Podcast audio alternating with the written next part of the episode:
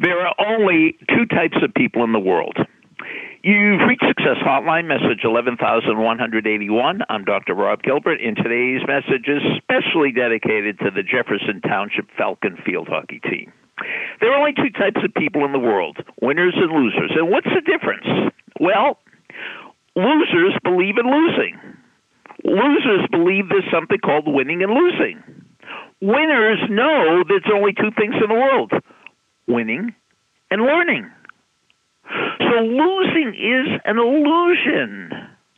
You can't possibly lose if you have the right mindset because every time you lose, you're getting feedback so you could win.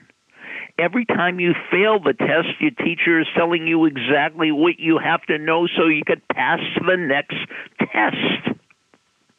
Every year, Cy Young?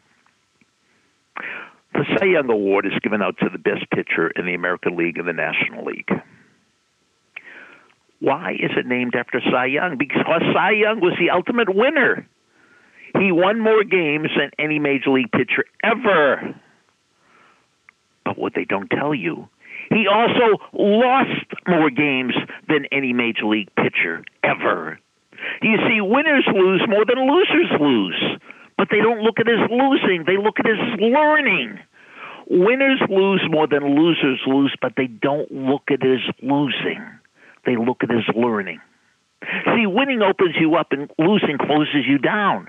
If you believe there's something called losing, you're going to be closed down. There's no losing, there's learning. And you could talk about this in terms of sports.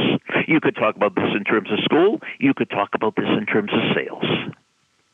And the greatest thing I could possibly tell you not right now comes from the incredible sales trainer, Tom Hopkins. It's called the Champion's Creed. I am not judged by the number of times I fail. I am judged by the number of times I succeed. And the number of times I succeed is directly related to the number of times I fail and keep on trying.